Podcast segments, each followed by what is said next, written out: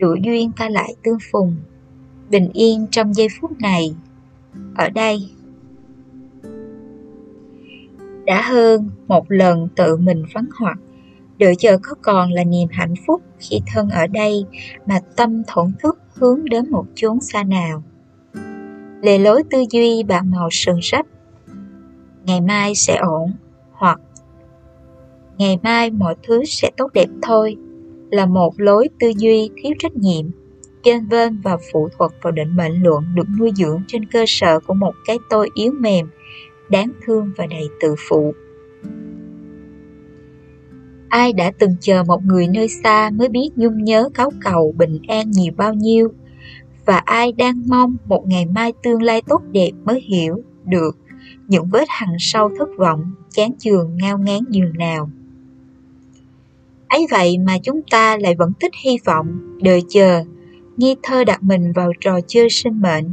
Được mất, có không như một cách tìm cầu sự cứu rỗi, niềm an ủi vỗ về. Cơ hội như ru ngủ mình cho qua những ngày tháng khổ đau mộng mị. Ngày mai có chắc sẽ tốt đẹp hơn hay ngày càng tồi tệ hơn, khổ đau nhiều hơn như thế? Nếu không thể chắc được ngày mai sẽ xảy đến chuyện gì, thì sao không sống hết lòng và bao dung với hiện tại? Đừng chờ tới ngày mai, phải ổn ngay bây giờ vì chúng ta đang sống trong chính những giây phút hiện tại, giây phút đẹp thiên thu. Đẹp là vì duy nhất thiên thu vì ta đã có mặt và sống đẹp và trọn vẹn với chính mình dù hiện tại có đang ngập ngụa trong vũng lầy của lo sợ, đau thương, thì hãy nhớ rằng đây không phải là điểm cuối cùng hay sự kết thúc. Mọi thứ đến đi, không hề vô cớ. Khổ đau, mất mát chẳng phải đã dạy cho ta rất nhiều bài học làm người. Cuộc đời suy cho cùng không có gì đáng sợ, thứ đáng sợ nhất chính là ảo tưởng về một nỗi sợ chưa được nhận diện về hình hài chân thật của khổ đau. Ta vẫn còn một hành trình dài phía trước, dù ngày mai có ra sao thì cũng đừng lo sợ phải ổn ngay bây giờ. Điều tử tế mãi còn. Người trong thiên hạ lấy mốc trăm năm là hạn định nhưng mức trung bình của một đời người vào khoảng 70-80 năm. Tới lúc ấy rồi thì ai cũng đến đi theo lẽ đời hư ảo. Thời hoa niên tung bay khắp năm châu bốn bể, học hỏi đào luyện bản thân và khám phá thế gian nhiều biến động nhưng cũng rất tươi tắn lạ kỳ.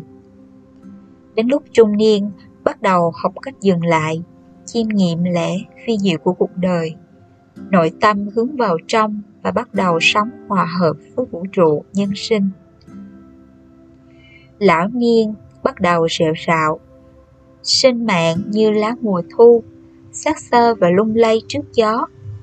Chỉ chờ ngày nhân duyên sinh mệnh chấm dứt, lại trở về cội nguồn đất mẹ.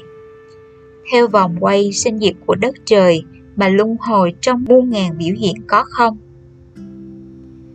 Tâm thấy lúc giờ đây đã học được cách dần buông bỏ mong cầu. Đôi bàn tay bắt đầu biết cho đi những gì đã từng chấp thủ. Vào lúc 7, 8, 90 ấy, trên đầu già thật rồi, vô thường lão tử không còn gửi thư thăm hỏi mà là đã đến ôm sát cạnh bên. Hãy thử ngẫm vào giây phút ra đi ấy, những người ta đã yêu thương, những ai đã từng thù hận, những điều trân quý, những thứ phấn đấu cả đời đạt được, rồi có nghĩa lý gì? Đứng một bên, bất lực mà nhìn lại xác thân, tứ đại của mình đang nằm lạnh lùng kia cùng những người quen biết, vây quanh, từ sâu trong tâm khảm, họ đang khóc thương hay trách móc.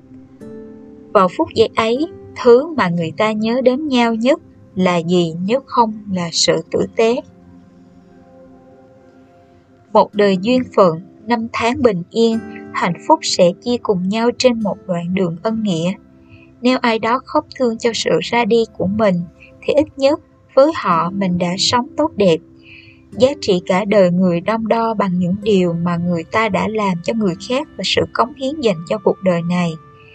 Ta đã làm gì để giúp đỡ và cứu vớt được cho ai? Hay chỉ là mang đến khổ đau, bức bách và ác cảm cho kẻ khác.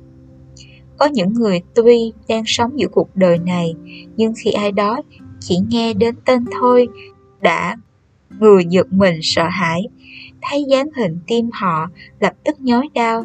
Để cho đến cơ sự này, đến đi của ta cũng chẳng còn ý nghĩa. Mấy mươi năm chỉ là tồn tại chứ chưa thực sự sống đúng nghĩa, sinh mệnh con người ra đi. Dù là trong tình thương thanh thản hay trong sự hối tiếc dày vò, tất cả tùy thuộc vào nhân sinh đối đãi. Phương cách mà người ta chọn lựa thương nhau. Một đời sống tận tụy, dân tặng, yêu thương. Sự tiếp nối bao giờ cũng lấp lánh và sáng ngời, dù có đi đến cõi giới nào chăng nữa. Bình yên đến trong mỗi sớm mai, an lành đi trong từng chiều tối.